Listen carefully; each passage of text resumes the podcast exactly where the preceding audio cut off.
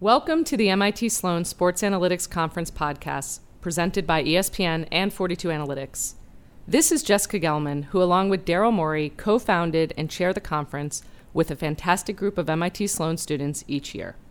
Thanks for listening and enjoy.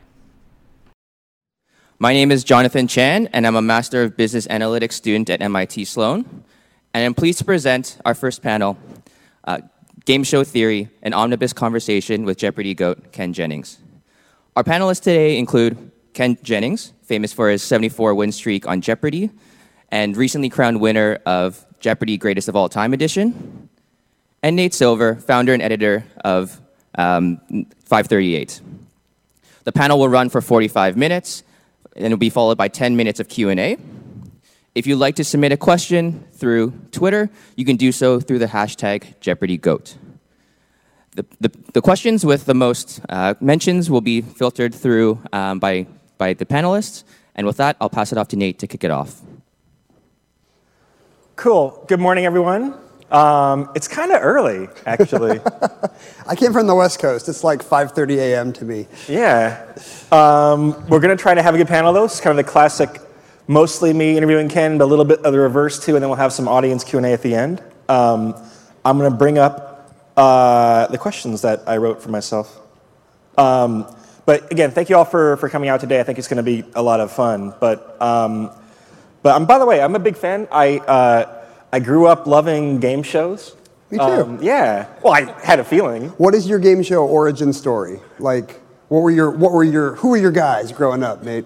I mean, there was like Press Your Luck. I'm 42, right? So my peak game show age was like nine, right? So it's like Press Your Luck. There's like Sale of the Century, but there's also Right. Jeopardy, and yeah, there's some obscure game show shit, you know? I'm, I'm a couple years older than you, and yeah, I remember literally just being heartbroken on my first day of kindergarten when I realized, sure, I got to go to school, but I was going to miss Hollywood Squares and Match Game and, and The Feud. You know, that was a very hard moment for me. Are you surprised? I mean, are there like fewer game shows per se now than there used to be, right? Is that true? Or? We're in a little mini spike now, I think, and maybe I helped contribute a little bit. But like you know, ABC runs reruns of classic game shows in the summers on Friday nights, and they use the old timey sets, so it's not flat screen TVs. Like on Pyramid, the little triangle thing actually spins around. So there's some nostalgia factor there. but yes, I think in general, game shows they're they're they're streaky, but they're in decline. So what was it like preparing for the GOAT tournament? Um, and like, tell me, like more generally, like, what is preparation like? And I mean, if you want to walk people through, like, um, during the win streak, like, how many episodes are you filming a day? What is your life like at that time? Are you going back and forth to tape? Are you permanently out? I guess it's in LA. It's in LA. Yeah. Um, yeah, I mean, the guiding principle here is that Jeopard- playing Jeopardy is nothing like watching it. Because, you know, watching Jeopardy, it seems like kind of a sedate, polite experience. You know, you, you get the luxury of leaning back on your couch and yelling out an occasional answer and, and feeling smart. You know, it's a funny show because people will get one or two right at home and be like, Oh, wow. yeah, I got one right today. It's, it's like an aspirational thing. It's like those interior design shows where the, there, it's a $10 million home. But um, when you're actually there, it's a real crucible. You know, like you're, you're, uh, there's almost nothing you can do to prepare for the pace of the game. Um, 61 questions in just 22 minutes of gameplay uh, means they just come at you so fast that you, you're pretty much just on muscle memory. You know. So preparation becomes really important. It's like, have I internalized this show so much so that even when my brain kind of shuts down under this barrage of Canadian accented game show trivia, like, can I keep up? Um, and so there is a lot of like, what is that headspace like? Like, how do you how do you prepare for that kind of a thing? And I don't know. A lot of it is just having watched the show and knowing the rhythms, knowing the rhythm of Alex's voice, knowing how soon people should buzz, um, knowing what you should be watching, the scores, what the next category is. Are there still daily doubles out? There's a lot of multitasking. So how much better do you get in the 74th appearance than the first? A lot. I mean, Yeah. there's a really strong home court advantage to that leftmost podium, where the you know the, the champions podium, and it's because that person. So like, nobody knows if they're good on Jeopardy till they go on Jeopardy. Imagine watching a version of the Olympics where every single athlete has, is just taking up that sport for the first time as the cameras roll. You know, like some some uh, person filled out a questionnaire and they're like, "Oh, you might be a pole vaulter." Here's your poll. Go on NBC. Like that's Jeopardy. None of these people have ever held the buzzer until that morning. Yeah. Um, and as a result, people are just scared shitless. Like it's, and rightly so. Um, and so the longer you're there, you're getting a little more comfortable. Everybody, every day they bring in a truck full of new, fresh meat for you. and these people are just like you were a few weeks ago. They're just dazzled by the lights and the cameras and the stern host and the knowledge that 9 million people are going to watch every mistake they make. Whereas, you know, the champion is getting a little more comfortable every time, and it's kind of becoming a workplace. Yeah, I'm trying to think if I've done comparable things. I mean, election nights um, yeah. can go can go very fast, right? You know, uh, they put you they put me on TV now for some reason, right? We're trying to like blog mean? about a lot of stuff. Yeah, For some reason. For some reason. Come on. But like they happen really fast. I mean, not like Iowa, because Iowa like literally still hasn't declared a winner yet officially. But nights like Tuesday, where you have 15 states voting, or obviously 50 states voting in November, um, they kind of happen fast. You have to think on your feet, and something always goes wrong, right? Some result breaks, or some model isn't working as it's supposed to. But like, but yeah, you have to react to the pressure. But like, how how much would you say if you have to break down kind of where your value added skill comes from? How much of it is in the following buckets? Um, bucket number one is trivia knowledge. Bucket number two is Jeopardy strategy, which I want to talk to you about a little bit more. Yeah. Bucket number three is literally just buzzer skills. And bucket number four is psychology and kind of non trivia preparation. If you, so you're leaving out luck aside, which is a huge part of Jeopardy's Let's, success. we, let's take say. that as the next question. So, leaving Yeah, luck yeah, aside. Yeah. Um, honestly, the biggest bucket in practice turns out to be buzzer acumen. Wow. And that's really because it's because it's not the price is right. If they were pulling random people off the street to play Jeopardy, it would be it would be 80 555 trivia and 80, you know, well, whatever it is, 85 555 for trivia knowledge. But it's not. Everybody there has passed a very hard test to be there. So everybody's good at answering the Jeopardy canon of uh, everything from particle physics to opera to the War of 1812. Yeah. Um, and in that arena, and the game is set up so that the, the show wants you to get the clues right. It's not good TV if people are making wrong guesses or staring dumbly at Alex. Questions are designed to, to guide you to the right answer. Nobody's trying to trick you on Jeopardy. And so most of the players know most of the answers most of the time. So it really is like who has figured out the buzzer. And the buzzer is famously tricky. You can't click as soon as you know it. You have to wait for Alex to finish reading the question. At that point, uh, somebody at the judges table flips a switch, activating your buzzer. If you buzz in early, you get locked out for a fraction of a second. Okay, If you yeah. buzz in late, you get beat. So there's this very narrow window. And uh, you can choose to watch a set of lights for your cue. I think most of the faster players go off the rhythm of Alex's voice. He finishes reading the clue, one syllable, go, go, go, go, go. There's, a, there's kind of a fixed rhythm. But there's a person who like flips the switch. It's a, human, it's a totally human system. There is no way to. Do you know if like that person's out sick that day? Does that change the rhythm? I mean, I do know the answer to this. They, in the rehearsal games, they used to use just kind of a separate person because the guy who works the switch is on the writer's staff. Uh, so in the rehearsal game, they used to use a different guy, and the timing was off.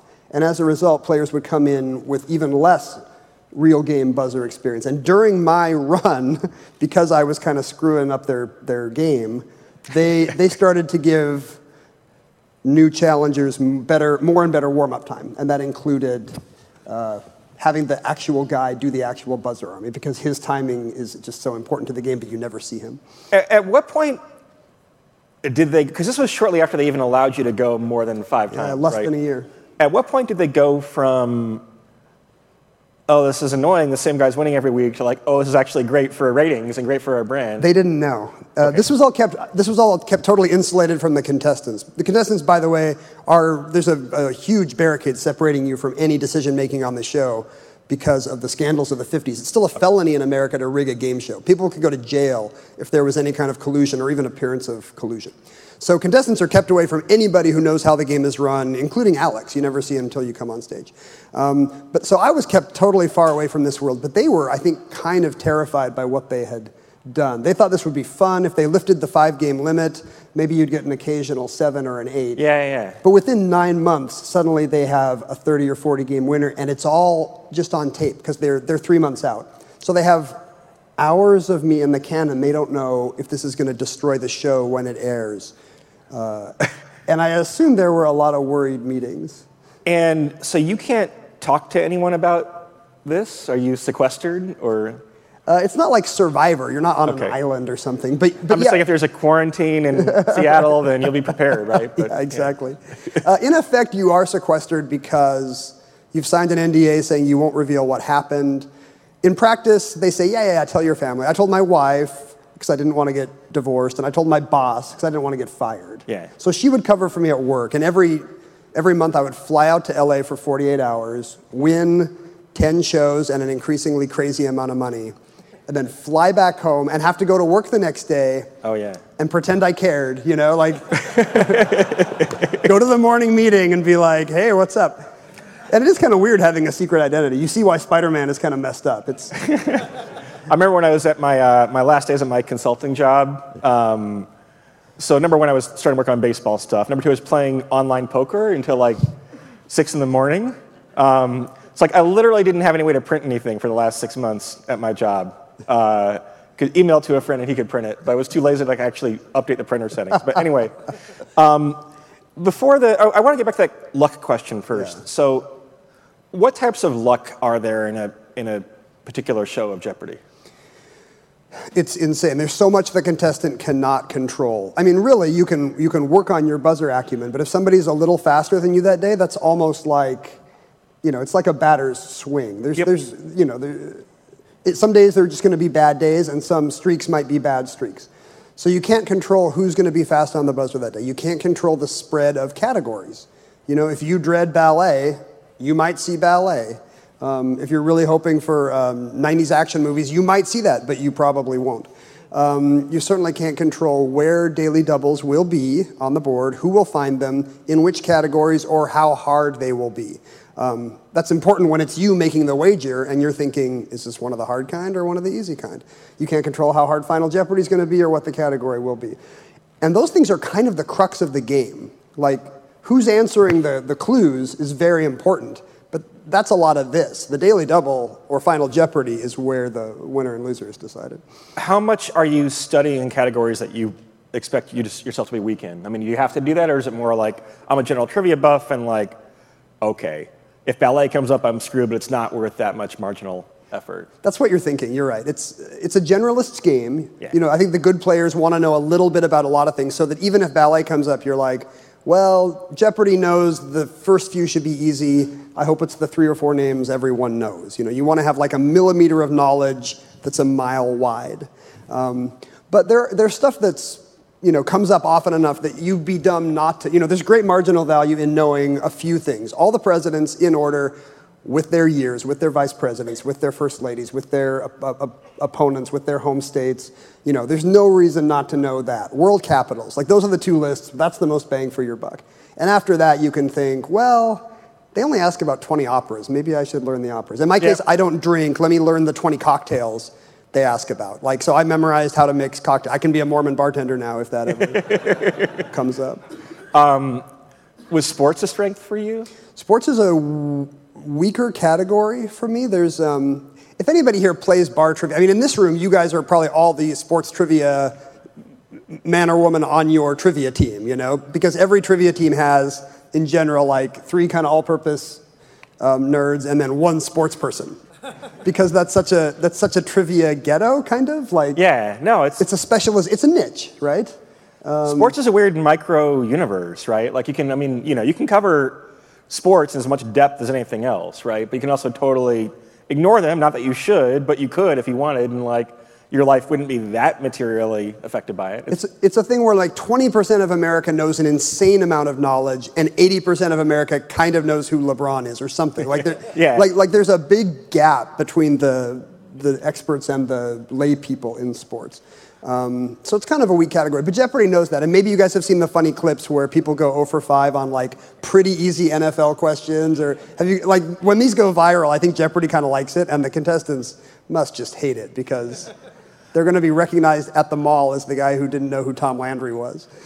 And the categories are totally randomized. They're not thinking, okay, here are three people who all have backgrounds in medicine, so let's ask some really tough.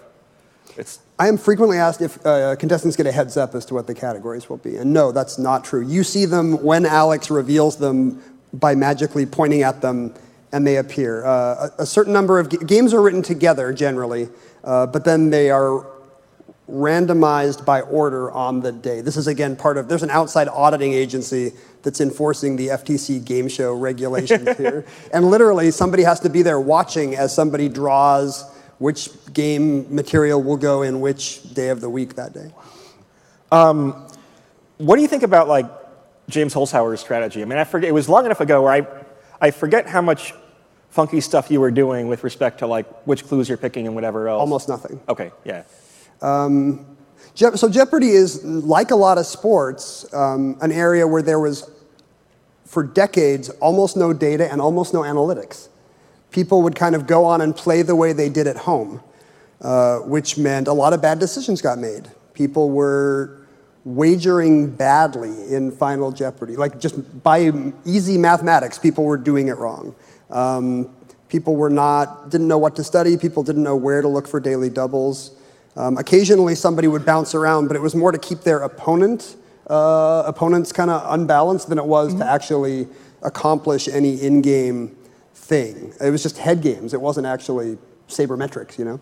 Um, but now, like even since I've been on, when I was uh, since I was on the show in 2004, there is now a database of hundreds of thousands of Jeopardy games, uh, clues, you know, just thousands of games that people routinely now use to prepare for the show. People, it's the Moneyball era of Jeopardy. People going on Jeopardy today now will spend weeks drilling themselves on this stuff. Some write their own custom algorithms to, you know, pepper themselves with questions about the categories they want to practice. People will build home simulators with handheld buzzers so they can actually do kind of in-game training like flight simulator oh kind of stuff, which is nuts um, people will, uh, and somebody like James Holzhauer will can develop a pet strategy about the game. You know, in the same way that some football GM might be like, we're going for it on fourth down more, or uh, an NBA GM says, you know, three pointers are undervalued, or we're going to bunt more. You know, whatever the in sports analogies are, players can try that out. And in James Holzhauer's case, he thought, what you want to do is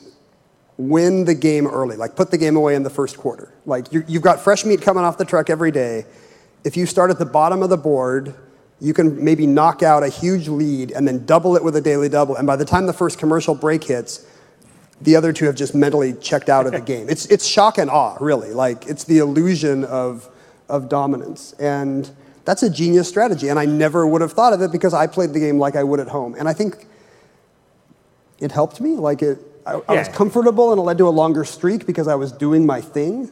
Well, how much are you prioritizing how much do I win today versus right. just I want to win by one dollar and prolong the streak. Because James is a poker guy, and, right. and you know that world. Yeah. Like that's all yeah. about maximizing upside, yeah. right?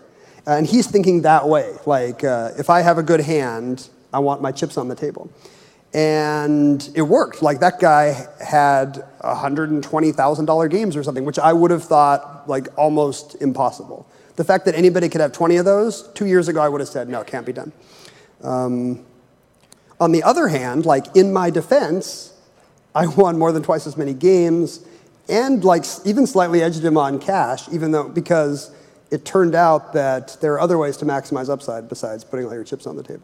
I mean, there are fairly direct comparisons to poker, right? Where there are a lot of debates about like um, how much volatility should you accept, right? What are your goals and objectives for the tournament? Um, and it kind of seems like players who are quote unquote too conservative actually sometimes hold up better than you would think. Is that true in poker? Are there people who. It, it, it's changing a little bit. I mean, it's hard to know because in poker there is so much luck, especially in tournament poker, which is where kind of this conservative of strategy matters more, that like we never really get to the long run, let alone the medium run exactly. yeah, that's true. Um, but I know like some poker players who are like, who like, I'm like, well, you should probably be pushing more marginal edges, and you know, nonetheless, they often not just outlast me, but do better than the more aggressive players in tournaments. But, but I mean, I mean, there are also like intangible benefits to being on this show longer, right? I mean, so episodes were starting to air while you were still taping new ones, right? Or is there so, such a long delay that. Around game 45, they took a break for a, a season hiatus. And by the time I came back, my shows had started to air. And the backstage issue there is as soon as I showed up, for the first time, and this is the only time this has ever happened in the history of Jeopardy, contestants were showing up and realizing they were going to have to play the champion who was also going to be on TV that night. Somebody they had seen and probably disliked already. And you could see people's faces just fall. Like that's the only thing I ever did like the James Holzhauer shock and awe thing was just walk in the room because you could see people be like, oh, you know, I thought I'd outlasted him, and That's I didn't. funny. And a lot of people would take themselves out of the game before it even started. Like the woman who beat me was not like that. She was very chipper and wanted to hang out, and you know, she was not going to be cowed, and it, that's really, I think, what won it for her. Um, I want to move on to other stuff, but before the very first show, I mean, how much of this preparation did, did you do? I watched the show. I didn't have my own simulator at home, but I, but I kind of did. I had a very low tech one. I started watching the show standing up, so I'd like stand behind my recliner at home, which was about the size of a, you know, about the height of a Jeopardy podium, and I, I stole some toddler toy from my two-year-old, the Fisher Price ring stacking toy with the colored donuts, and I took off the donuts, and it was about the, the diameter of a Jeopardy buzzer, and I would watch the show like that, and I would watch it back to back because I thought there is an athlete. We were talking about this backstage. There is kind of an athletic angle to Jeopardy. You know, you're going to have to play. They do five in a day. They do five in an afternoon, a full week. So after each show, you and Alex change your clothes, separate dressing rooms, and then you come back out 10 minutes later, and Alex says, "Now on yesterday's program," but he's lying. It wasn't yesterday. It was 10 minutes ago. Um, so there, there's something of a marathon to having to do that for an afternoon. It's tiring, and so I did, you know, I would do that for weeks, and my wife would keep score, and she would tell me what my good categories were, and I did some primitive analytics. Like I, there was, I, I found a season of Jeopardy games online. Some kind of eccentric woman was just putting them on her blog, which was a thing that still existed in 2004. she was typing in the game every day, and I played enough daily doubles and final Jeopardies to know what my percentages were, and they were surprisingly high. I, I was like, whoa, like. I mean, even if you watch the show today, 76% of daily doubles are correct. And my number is upward of that. And I was like, oh, well, you should bet pretty big, I think. You know, this was all new Yeah. to me. But, you know, again, there was no eth- there was no math about this in the ether. I was kind of figuring out myself. Have they made any changes, like change daily double placement in reaction to the analytics? They, I think so. I think they're in the process of it, and I think they should do more um, because you can hack daily doubles. There's not, they are not placed randomly. A human physically looks at the game board, reads through some clues, sees what kind of a clue might be daily double friendly, and marks it. And you know, and they're trying to scatter them. But of course, you know, pseudo randomness, you know, attempted randomness is not actually random. No, for sure. Yeah. You- you- this shows up in Yeah. every field. Yeah. You guys know this. And so when you look at hundreds of games, you can see the daily doubles are not distributed randomly by category. They tend to cluster on the fourth, third and fourth row. So if you're daily double hunting, you want to start with maybe four and then three. Weirdly, they are not distributed randomly left to right Yeah. either. The humans placing them have some kind of weird built-in bias such that you, you can look at a couple seasons worth of data and see, hey, this year it's kind of been on the left. So, you know, and then you bang on your trash can and the, uh, and the person knows where to look for the daily double, I guess. But um, yeah, so this, this could be hacked. I, I, recently, I've started to see a few in the top row, and I'm thinking that's just Jeopardy effing with you. Like that's them knowing that people are starting to figure it out, and they're throwing curveballs. But you said before that like there's an element in the way the questions are framed, an element of fairness, right? There's not trick questions. Yes, it's. Yeah. I mean, Jeopardy clues are tricky in that they have wordplay and literary allusion, and you know, there's a lot of cur- you know kind Yeah. of verbal curveballs. But the main thing is they want you to get it right because otherwise the game fails. And I think that's an important element that is. You asked about psychoanalysis, and you were probably talking about against your opponent. But honestly, the more important uh, psychoanalytical game going on on Jeopardy is between the player and the writer. Like you are playing against the clue. This information did not come out of a supercomputer or down from a mountain on tablets. A, a creative human had to write it. And so you're doing literary analysis on a very short poem and trying to figure out what am I meant to get out of this? What, what creative decisions went into this? Why was this fact included and not that one? What are the notable omissions? Um, why was it phrased this odd way? Is, is something being circumvented? And so you're playing this game in real time trying to think if I were writing that question, Right. what, what answer would have led me to phrase it this way? Because you can sometimes intuit the answer for something which you don't really know, right? Just based on the way that, yeah. There's a lot of that. There's a lot of buzzing in because you know you're being guided to an answer, and the thing that appeared in your brain, therefore, is probably right, even if. And that's what drove me crazy about James Holzhauer was just sheer accuracy. That guy was maybe 98% accurate when he buzzed, which means he is not guessing. He knows all that stuff cold, which is terrifying. Do you ever, I mean, how often does your intuition make you say an answer that you kind of didn't want to say consciously? And how often was that right? Um, I have watched myself on Jeopardy. I don't like to watch games, but occasionally, if I'm watching with friends or whatever, I've, I've seen myself buzz in and I'm like, I don't know the answer to this clue. What is this guy going to say? Yeah, and that's then, funny. And then if I get it right, I'm like, whoa. You realize that in game, you are heightened and you can, sometimes if you're in a flow state, you can do things that, that civilian can, could not do. On the other hand, sometimes you just, an answer appears in your brain and it seems so right that you buzz in and say it without doing some kind of heuristics on it and then you realize you've just said something dumb like the other night what somebody somebody implied that joel em, what, what, joel em, what was his joel Embiid's nickname was Duo 180. Yeah, he said, his, nickname, his nickname was Duo 180, which, you know, a moment's thought will reveal is not a possible nickname. Um, but I've done stuff like that because, you know, an answer jumps out at you and then it's almost like Duo 180. hard to avoid.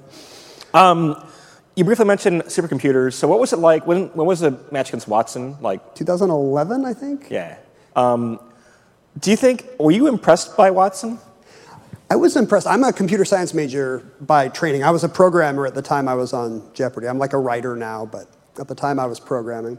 And I had taken AI classes, and I knew there were no question answering algorithms that could you know, answer kind of tech support questions, much less play Jeopardy.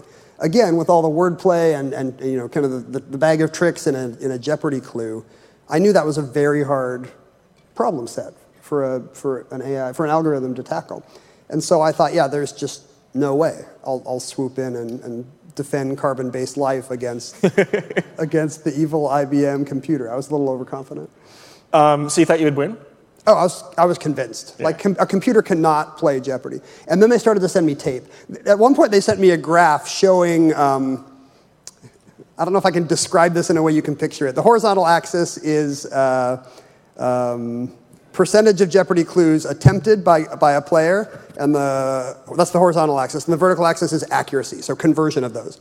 So, you, and they put a scatter, a scatter cloud at the top that they called the winner's cloud. They plotted every Jeopardy champion in history, their, their number of questions attempted versus their accuracy. And to win on Jeopardy, it turns out you have to, you have to shoot about 50% of the time, and you have to hit about 80% of your shots. That's your average winner. And I watched this line of, of uh, so, the, they had a line showing Watson performance. You know, if it, if it only had to try 20% of the questions, it would be right like 50% of the time. But then it got better and better. And if it tried, the more it tried, the less it did. But it, you could watch it kind of march upward toward human performance. And there was a little black cluster in the corner of the winner's cloud. And I was like, why are, what are these other dots? And I turned to the page of the journal article and it says, the black dots are 74 time Jeopardy champion Ken Jennings. and I realized I was seeing me on the graph, and Watson is just kind of inexorably advancing toward the thing that makes me a special little snowflake, you know? And uh, it turned out it, true in practice. By the time Watson was ready for prime time, it was ready for prime time. So there is a basketball analogy here. We are at a sports panel, so high accuracy plus high volume, right? The James Harden. Exactly, yeah. yeah. If I were, if you took like a random smart person from this room, and they had internet access during a game of Jeopardy, how well would they do? How much would, how much would that matter? They would do fantastic. I mean, if do they have time to do the search? No, they're playing in real time, right? They can search, they have their phone with them, right? Or a, or a laptop. The, the timing is, it's, it's just going to depend on your typing speed, basically. If you're, if you're like a, a 90 word per minute typist, you can beat a Jeopardy champion with Google. The problem for a computer is that the computer can't Google. The computer has to, uh, the computer has to parse the clue, something that's child's play. You can look at a Jeopardy clue and think, oh, this is just asking for the capital of Slovenia. I will Google capital Slovenia.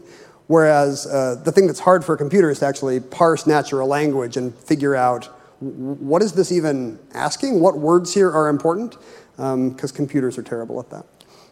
And what were the rules for its ability to buzz in? That was kind of the rub. It did have a, Jeopardy insisted that it have a mechanical thumb. So you could hear this little robotic click, click, click, click, click, click, click next to you, which was very unnerving. It sounded like Terminator, Terminator was, was coming for you or something. Um, but in practice, having to build a mechanical thumb was not a problem at all because the machine just got told. When the human f- turned on the lights, the computer also got fed a signal, basically. And, and, it knew in real time, I need to buzz now. So the human players are kind of going off of rhythm, you know, like a, whatever, like a like a batter in baseball. You know, you're just trying to find your rhythm against a tricky pitcher. Whereas the computer knew, ex- the computer's like a Houston Astro, it knew exactly where the ball was going to be when because it's been fed an electric signal telling it this is this is when to swing. And it turned out humans do not have the reflexes of a, of a computer. If you didn't know that. Um, we'll go to questions in about 10 minutes here, but I want to ask some questions about like, what is life like for you after the win streak? I mean, what is it like, first of all, to be like someone who is um, well known for being smart, for being kind of nerdy? Like, what's, what's, how's your life changed at that point? Nerdy? No, I, I meant in a good way, yeah. It is nice to be here with Nate. It's, it's rare that I'm the second nerdiest person on, a, on an event. I'm stage. below average for this, for this conference, I'm like below average nerdiness. It was a nice set of problems to have, which is suddenly you're, you have an enormous amount of goodwill because everybody loves Jeopardy. The thing about America is that everybody loves Jeopardy because they remember watching it with Nana, or you know, you don't call dad during Jeopardy, or you remember you used to call dad from college and play along. It's a weird kind of multi generational love affair that Jeopardy fans tend to have with the game. So nobody was like, "Hey, Jeopardy guy, you suck!" Like people were. it was kind of a nice little fame niche to be in to have your 15 minutes, and I didn't like my job. I was a terrible programmer, honestly. Like, and I was looking to do. I was having an early midlife crisis anyway, and this was a chance to think, okay, you have a little breathing room now because Jeopardy just wrote you a nice check. What do you actually want to do with your life? And that's kind of terrifying in a way. I mean, maybe this happened to you when you left your day job, but it is kind of terrifying in a way to think you can kind of do anything, at least for 10 years. What would that be? Um, in my case, I lucked into writing. I got a book deal, and that's it turned out to be what I wanted to do. Had you done much writing before? I was an English major in, Okay, in, okay. in school, and then I kind of wimped out. My friend had an internet startup because it was 1999, and by law, everyone had an internet startup. And I went to work with him because I was like, I gotta. I was engaged by the time I graduated, needed to pay the bills. Um, I had vague plans to go back to get a PhD and teach Italian literature, you know, teach Chaucer somewhere or something, and it never uh, happened. But it turned out to be a much better fit. That was not the dream. Go to liberal arts college somewhere and teach, teach Chaucer. But anyway, I mean, um, that, that was the dream. Yeah. And then I kind of wimped. I think I sold out a little too young. And I, the mistake in hindsight I made was like the thing I was really passionate about, like factual knowledge. Like I never tried to turn that into a niche. You know, I never had a guidance counselor say, "Oh, Ken, you like pyramid? Have you thought about being a professional ex game show contestant?" You know, and, that's true. That's that's that's kind of weird advice. But I really should have not taken that talent for granted. I mean, what? Because in most fields, if you're good at something, you can keep doing that thing that you're good at, right? Yeah, what are the rules about like, can you go on any game show you want? Or I mean, maybe you could pull some strings or something, right? But Yeah, Jeopardy's kind of one and done. I mean, occasionally they'll bring you back for super tournaments, and at this point, I'm, I'm I, you know, I've had way more Jeopardy than I deserve, and I'm out for good. There is kind of the uh, thing about the person who gets banned from the casino, you know, because they're they're too good at counting blackjack cards or whatever. Like, you know, when, pe- when I, if I were to audition for a game show, people would know what they were going to get. And in some cases, it worked out in my favor. Like I went on Are You Smarter Than a Fifth Grader because they thought that would be good publicity, especially if I lost, which I did. Uh, on fifth grader, you're heavily incentivized not to take the last question because you risk half a million dollars sight unseen on a single trivia question. Um, so sometimes that works in your favor. But yeah, it's really hard to be a professional game show contestant. There's not a tournament every week. are there such things then? Are there professional game show players? You are talking to maybe half of them in America. I mean, Yeah. back in the day, I think people would make the make the rounds. You sign a thing saying you won't do another show for 180 days previous and maybe 180 days subsequent or something. But there were people back when a ton of game shows taped in New York and then LA. There were people who would you'd see them on Password and then exactly six months later you'd see him on Pyramid and you could make a nice uh, side living doing it and uh, not so much anymore.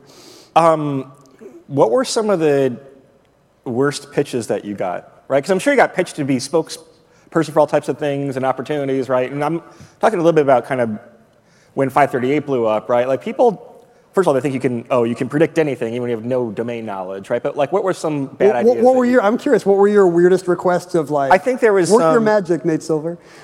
There was someone who wanted to turn me into like a Martha Stewart living brand, right? There's like Nate Silver everything. I will not say who that person was, right? Um, but no, people would want you to come in and say, okay, well, we want you to predict, you know, astronomy, or we want you to predict the, you know, some election in some foreign country that you've never spent any time on, right? And kind of, I mean, although it's different because you really are someone who has to be like, has to be a generalist, right? Yeah. Because most of the time I'd say, okay, well, specialization of knowledge is important, um, and really drilling deep into something, and that like knowing something 80% of the way is not half as valuable as knowing it 95% of the way. But like this is kind of the the counter argument to that, I would guess, right? I got asked to do dumb reality show stuff, you know, like, um, what did I get offered? Like a, a couple months ago, they asked me if I could sing. We want you to be one of the masked singers. Spoilers, I will not be one of the masked singers. Dancing with the Stars. Brad, the guy I played against in the last tournament, really wants to be the Bachelor at some point. So fingers crossed for Brad. So mostly I was turning down that. I, I got offered One Life to Live, and Jeopardy passed, did not pass it along. And I missed my chance to be on a daytime soap, and I think that ship now may have sailed for me. Would you be a host ever? It's a pretty good gig. I mean, you have the answers in front of you. Al- I mean, Alex is a genuinely smart guy. Like when he says, no, no, I think you were thinking of Henry VI. This was Henry VII. Henry VII. I mean, obviously he has a big piece of paper with the answers, but he's also a well-read guy who really knows that stuff. He's, you know, he, he's going off of his own. But it's a, it's a lot less stressful job to be the host. And I think now that I've hung it up, I guess there's probably some sports analogy to becoming a booth guy, or maybe, what's the better analogy here? Booth guy or coach? I don't even know. I guess a coach, right? I guess. Yeah, booth guy is booth guy's easier in some ways. I think it's a more natural transition. I don't know. The host has to do both. That's the hard thing about being a game show host. You think it's an easy job, and really, that person, imagine a sports scenario where the person is calling the game and he's the referee. Like, you know, he's, he's uh, calling it on TV and he's the on field referee. The host has a tough job, and Alex makes it look very easy. I don't envy the next person who has to do that job. I assume you've kind of kept in touch with Alex throughout his diagnosis, and yeah. He's doing well, I think. He, um, I went to see him uh, right before our tournament. I just went to a taping just so I could check in and see how he was holding up. And, you know, he has good days and bad days. But, you know, even when he's not feeling great, like as soon as the announcer says his name and the music kicks in, I've seen him backstage go from like, I'm having a bad day, Ken. And then as soon as they say the star, the host of Jeopardy, Alex Trebek, he can just like walk on because he's done it. He's done it so many times. Um, and I think it's the place where he still feels comfortable. You know, like that's the place where he doesn't have stage four cancer is on, on Jeopardy. And he was really touched by, he got hundreds of thousands of notes. You would not believe the, the mailbags that came in. And he, he said, I think, Ken, most people don't see this until after they're gone. You know, I was very lucky. I still got to be here when people told me that I meant something to them. He, he didn't know how important he was to, to the people who have been watching him at 7.30 for 40 years. People feel like he's part of their family. Um, I'll ask this last question, then we'll go to Q and A. So, is Jeopardy a sport? Uh, I don't want to offend the room either way here. Uh, what's more offensive, a, a overly broad uh definition of sport or a too narrow one? I mean, there are not that many athletes in the room. I'll point that out. There's some. There is a physical component to Jeopardy. Like I, I, I see chess covered on E ESPN. I see poker covered, and those have. You were saying poker does have a. There's a kind of a stamina. Yeah, I think to I think it, right. alertness and stamina, right? I mean, first of all, there is a physicality to poker, right? You're making reads on other players, right? But like, but poker is difficult because it's a lot of boredom. It's different than Jeopardy. A lot of boredom. Like poker, for the most part, nine-handed poker is really quite dull. But then you'll have all of a sudden, randomly, every hour or so, a moment where all your chips are on the line. You have to make a good decision, right? And so, kind of, alertness is important. It's the metaphorical stagecoach ride, hours of boredom punctuated by minutes of panic. That's what I mean. It's like that's the fun. I mean, if you had like you know pot limit Omaha, whatever, there's more action. But like poker is, it's not rapid fire, right? But then Yeah, you have I mean- moments of intense concentration where your pulse rises, right? You also like you want to avoid adrenal responses where you actually give away tells and stuff like that. So there's The- yeah, I guess Yeah. the physical control of tells is something that is less important on Jeopardy, although there, I, there's kind of a game face. Jeopardy does have a legitimate claim to sporting because of the reflexes of the buzzer. I mean, the thumb is part of the body. It's not, you know, it's not a rotator cuff, but it's a, a part of your body is doing physical work in a fine-tuned, reflex-honed way. It's not, it's not a test of strength, but then neither are a lot of sports. Neither is curling, I assume. well, I mean, I love curling. Yeah, I love curling too, but I don't think. Uh, I, I'm I'm not sure that saying Jeopardy is as as physical as curling is necessarily the best way to, you know, curling is hard. I actually tried real curling last fall. We had a curling panel last year. I wasn't on it, but like curling is freaking pretty hard. So But there are examples of sports where strength is not the number one That's true. thing, right? Yeah. The thing I have noticed about Jeopardy is that sports writers cover it correctly and entertainment writers do not. That's what this is my argument for why it's a sport. Because when TV writers write about Jeopardy, they understand it as a TV show, and that is not right. It has to be entertaining, but that's a symptom of Jeopardy-ness. What Jeopardy actually is, is the competition between the three people, and Alex gets that, and sports writers get that, and a lot of viewers do not. So I think, yes, it's a sport. That's my ruling. Um, okay, I think I actually have the wrong set of questions up. They're from they're from a different panel. Please ask me every wrong question. This, this is going to be good. Okay. With coronavirus spreading, how are venues thinking about fan safety? Okay, there we go. Well, Nate, in my experience, I did just fly in from Seattle. There will be no meet and greet after this panel, uh, in your interest.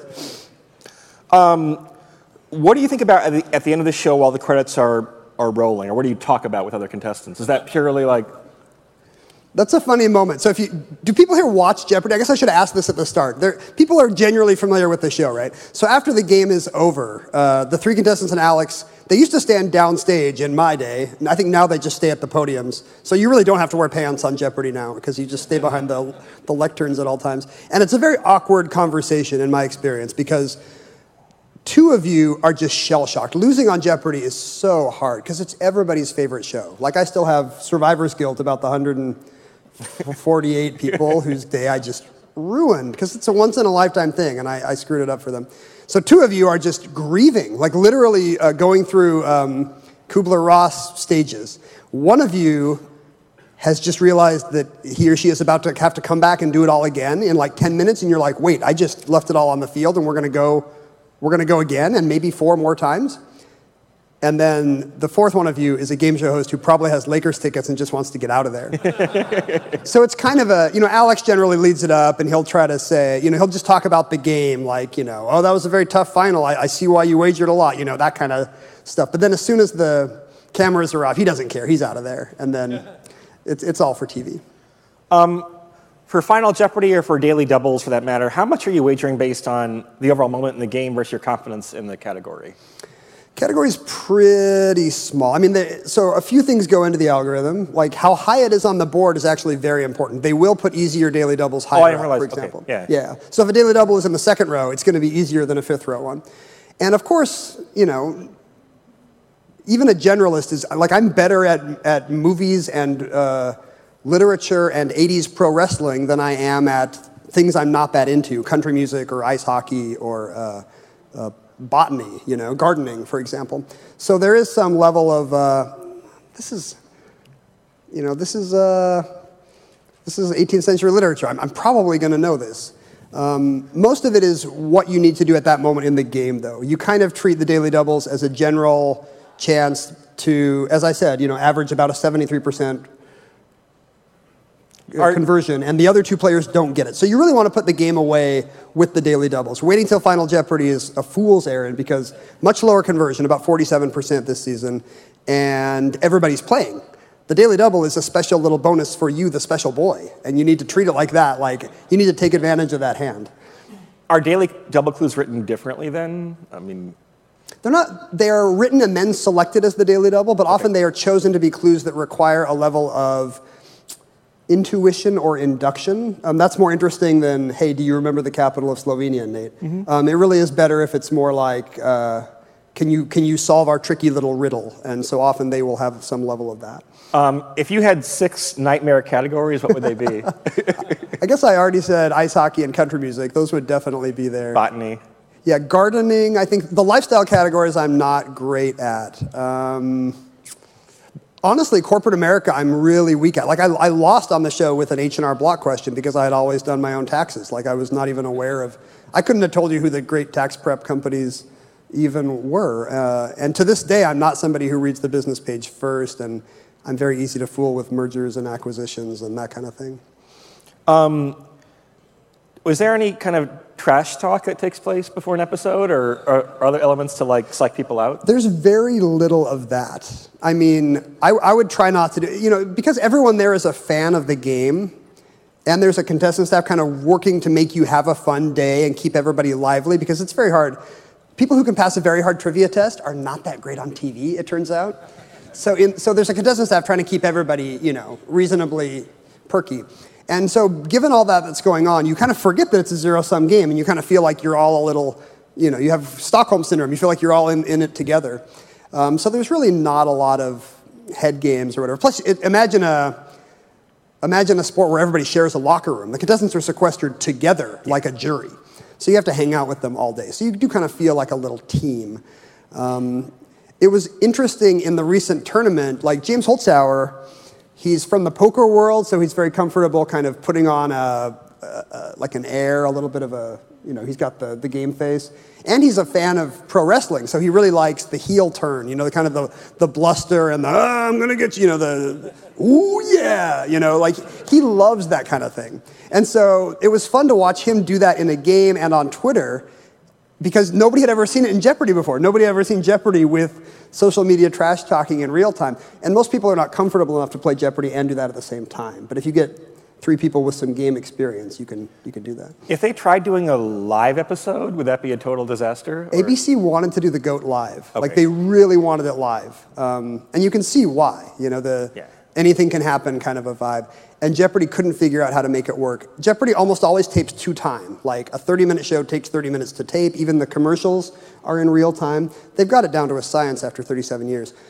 But occasionally they have to stop down, and it's usually game material related, so it's really important. You know, if there's a Bible question and somebody rings in and says a different phrasing, they're going to have to go through dozens of Bible translations trying to find out if oh wow okay if anybody if there's any universe in which your answer is right because they want to err on the side of. So there's there's essentially. How long can those pauses? Do you go to like the replay center in Secaucus? It's exactly yeah. Let's go to let's see what Mike thinks in New York. That's exactly what happens. Except Mike might be reading through a shelf full of 20 books. You know, like. because uh, they want to make sure the call is absolutely right and not just yeah, not enough to overturn.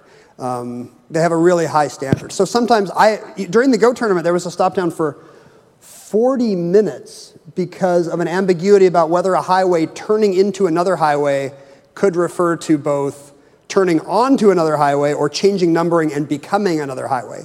And that ambiguity meant a 40 minute stop down. And that would have been bad live on ABC. So, can you appeal and say, I think my answer is right? Yeah, the good thing about there being a federal agency uh, oh, wow, okay. overseeing this is there is an auditor you can talk to. You can say, hey, um, uh, you know, Al, like, I, I think I said this and they didn't, you know, the question must have been phrased. And nine times out of 10, the writers are at one step ahead of you and they know that you're not right. But yeah, you can appeal. You have a, you have a little flag, basically. There's a question here about the hardest question you've had to answer, but I want to reverse that. What's the easiest question that you missed? Oh, that's really good.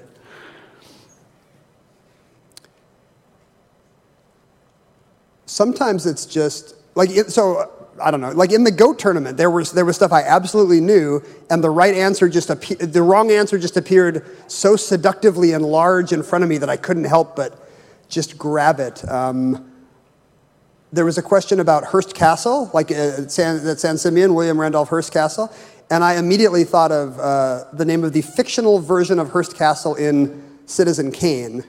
And so I made it harder and said Xanadu, the, the fake Hearst Castle, when the, you know, the real one was very easy. I missed a question about the, the uh, Jagged Little Pill, like the Alanis Morissette record. I said it was called You Ought to Know, which is the first single off the album. I mean, these are things I, I used to know cold. But one thing about Jeopardy is it's kind of a young person's game. Like, you want to, it's not like running backs hitting 30 and having to retire, essentially, but there is kind of a thing where in your 40s, you just feel, a, you feel your recall getting a little slower every day, and I'm glad I was on when I was 29. Is that true? The average Jeopardy champion's in the 30s now? Or? If you look at who the really good Jeopardy champions are, they are almost always around 30. There's a sweet spot where you're old enough to know your parents' stuff still, but you're young enough that your memory hasn't, you, you haven't had the flowers for Algernon thing of just getting a little dumber every day. Plus, you still know pop music. Like, you have to be young enough to know who Cardi B is still. And there's a very narrow sweet spot where you still know the old person stuff and the young person stuff. Um, do you, did you do things or do you do things to train your memory or? I don't have like Sherlockian memory palaces or whatever. I did do mnemonic devices when a fact was like the way to remember something really the only secret is to be interested in it. If you are curious about a thing like your memory works just fine. If there's something you're forgetting it's because you don't care. Like somebody with a bad memory also knows every word of their favorite song or every athlete on their favorite roster. Like your memory is fine. So if you can get engaged in the thing you will remember it but for Jeopardy, you have to learn stuff that's boring. Like you have to know that uh, John Quincy Adams was elected in 1824, and that's boring. So sometimes I would have to do a little mnemonic device about.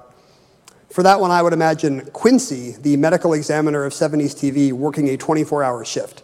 Quincy, 24. And then I could kind of get there. But that takes longer than knowing it organically, obviously. Um, were you preparing specifically for, for Brad and James for the GOAT show, and how, how'd that how that differ from what you had done before? That's actually a really interesting sports-like analogy that you don't normally get on Jeopardy. Normally, nobody knows who they're going to play. Even in a tournament, there's going to be some kind of rand- semi-random seeding. This was the only time where we knew months in advance who we were going to be playing. So you can look at tape. Like, uh, I know Brad went to a taping to watch James live because he wanted to see him click. He wanted to see how fast the lights came on and went off, you know? Uh, I was reduced to watching him on TV, but you really could watch him and study him and think, how do you how do you defend this basically in sports terms you know? And, and in james's case it really was you have to become him. Like there's no way to beat this guy without he plays the game so perfectly that the only way to win is to play just like him. It's a nietzschean thing where you have to stare into the abyss of those soulless james holzhauer eyes and become that. I mean, how much of a how much of a rivalry is there between the three of you? No, we're actually pretty good friends. I had James over for dinner last weekend. He, uh, his family is like looking for a condo in Seattle, so we were hanging out. Um, we all actually get along really well. Um, but that's a certain kind of privilege. You know, everybody at that tournament won a very nice prize, so we can afford to be magnanimous. Um, uh, let me see what else. I think I've asked most of these. What happens during the commercials? So it is like live to tape, basically? It's, yeah, it's live to tape. Like if a commercial is three minutes of uh, what Gold's Bond powder or whatever they have on during Jeopardy, uh, what do they try to sell you? That weird insurance for old people, the cell phones with the big buttons. Um, no, when I was a preschooler watching Prices Right, I'm like, all these commercials are like for really old people, aren't they? Like dentures and hemorrhoid cream. And, yeah, yeah, exactly. Uh, so while that's going on, there are just three minute stop down in studio, and Alex will take questions. And this is, the studio audience loves this because he is a delight. He's, um, on TV, he seems a little maybe stuffy or even smug because his job is to correct people. But that could not be further from the truth. He's very funny and loose, and with age, he's kind of become your eccentric uncle who might say anything. So he will generously, you know, goof around with the audience for three minutes and then come back at the podium and pretend to be Alex. Would he be a good contestant? I think he would have been back in the day. Okay. You know, that's in his late 70s, that's a little past anybody's prime, but he knows his stuff. Um, if you're pausing for an answer, are you ever trying to show off a little bit? Or, I mean, is there any like bluffing in, in Jeopardy? There's a poker guy named Alex Jacob who played Jeopardy. Yeah. James Holzhauer is a poker guy. There's a little yeah. bit of an overlap. And those guys do tend to be a little more theatrical and ham it up. I've seen Alex intentionally do the thing where he will look totally bewildered just to kind of give some hope to his competitors, which he will then dash. You know, Alex will prompt him and he'll be like, What is uh, the Franco Prussian War? You know, as if he didn't know. Uh, I don't do that much of that, but it's better TV if you do, so I see the case for it. Um, I think this might be the last question we have time for. What changes would you make to Jeopardy if you could, or is it perfect? That's really interesting. I mean, the secret of Jeopardy is kind of its perfection. People no longer watch it. People watch it as a matter of ritual, I think. Like no one no one likes or dislikes Jeopardy. It's just if you have become a Jeopardy person, that is what you do at 7:30 every night. Uh, you you enjoy that it is the same pretty much to the second as it was in 1994 or 1984 or even in the Art Fleming era, the 60s and 70s. Like the show gets angry letters if they change any little thing. Um, it's a very change averse audience, again, because they are denture adhesive users. Uh, so it's really hard to say what would. Uh, I feel like I should have a pitch, though. Because uh, there is like kind of, I mean, one thing about games and sports that survive is like there has to be kind of the right balance between luck and skill, right? Um, you know, if it's totally, I mean, I don't know. people, as we found out during your run, like people actually like someone who is a nice guy and who's coming there and winning every time. But you know, but you're not. I mean, did you have any sense, by the way, when you were in the win streak, like for when it would end? Did No. you kind of at some point assume that you're going to just be Jeopardy champion forever? Well, I, I read a uh, analysis of my run on I think it was 538. I think Oh, it yeah, was. yeah. And they made the point that um, you know even a very good player with the odds of winning 97 or 98 percent of his games has an expected run of 40 or 50 games. Like really, I was pushing the laws of probability to their breaking point, and I knew that better than anybody because I had seen a dozen games where if one answer had gone differently, I would have been I should have been gone. Um, so. I knew that. And I, I think you're right. Like the balance of luck and skill in Jeopardy is almost perfect. You, the final Jeopardy conversion is calibrated to about 50%, so they have the right number of comebacks, the right number of amazing, you know, fourth quarter comebacks, um, you know, falls from grace. Uh, I don't know what I would change. I, I- don't like the sponsored categories. I don't like now when they make Alex say, and that Minions 2 will be coming out from Sony Pictures this weekend. No synergy on Jeopardy. That's the only thing I would change. Cool. Well, this was awesome. Great to great to finally talk to you. Great audience. So thank you, everybody. Thanks, you guys. It was fun. This recording is the property of 42 Analytics and may not be published, broadcast, rewritten, or redistributed without the express written consent of 42 Analytics. Any opinions expressed by panelists are their own and do not represent the beliefs of the conference, 42 Analytics, or the MIT Sloan School of Management. 42 Analytics Educational, Inc. reserves all rights in the content.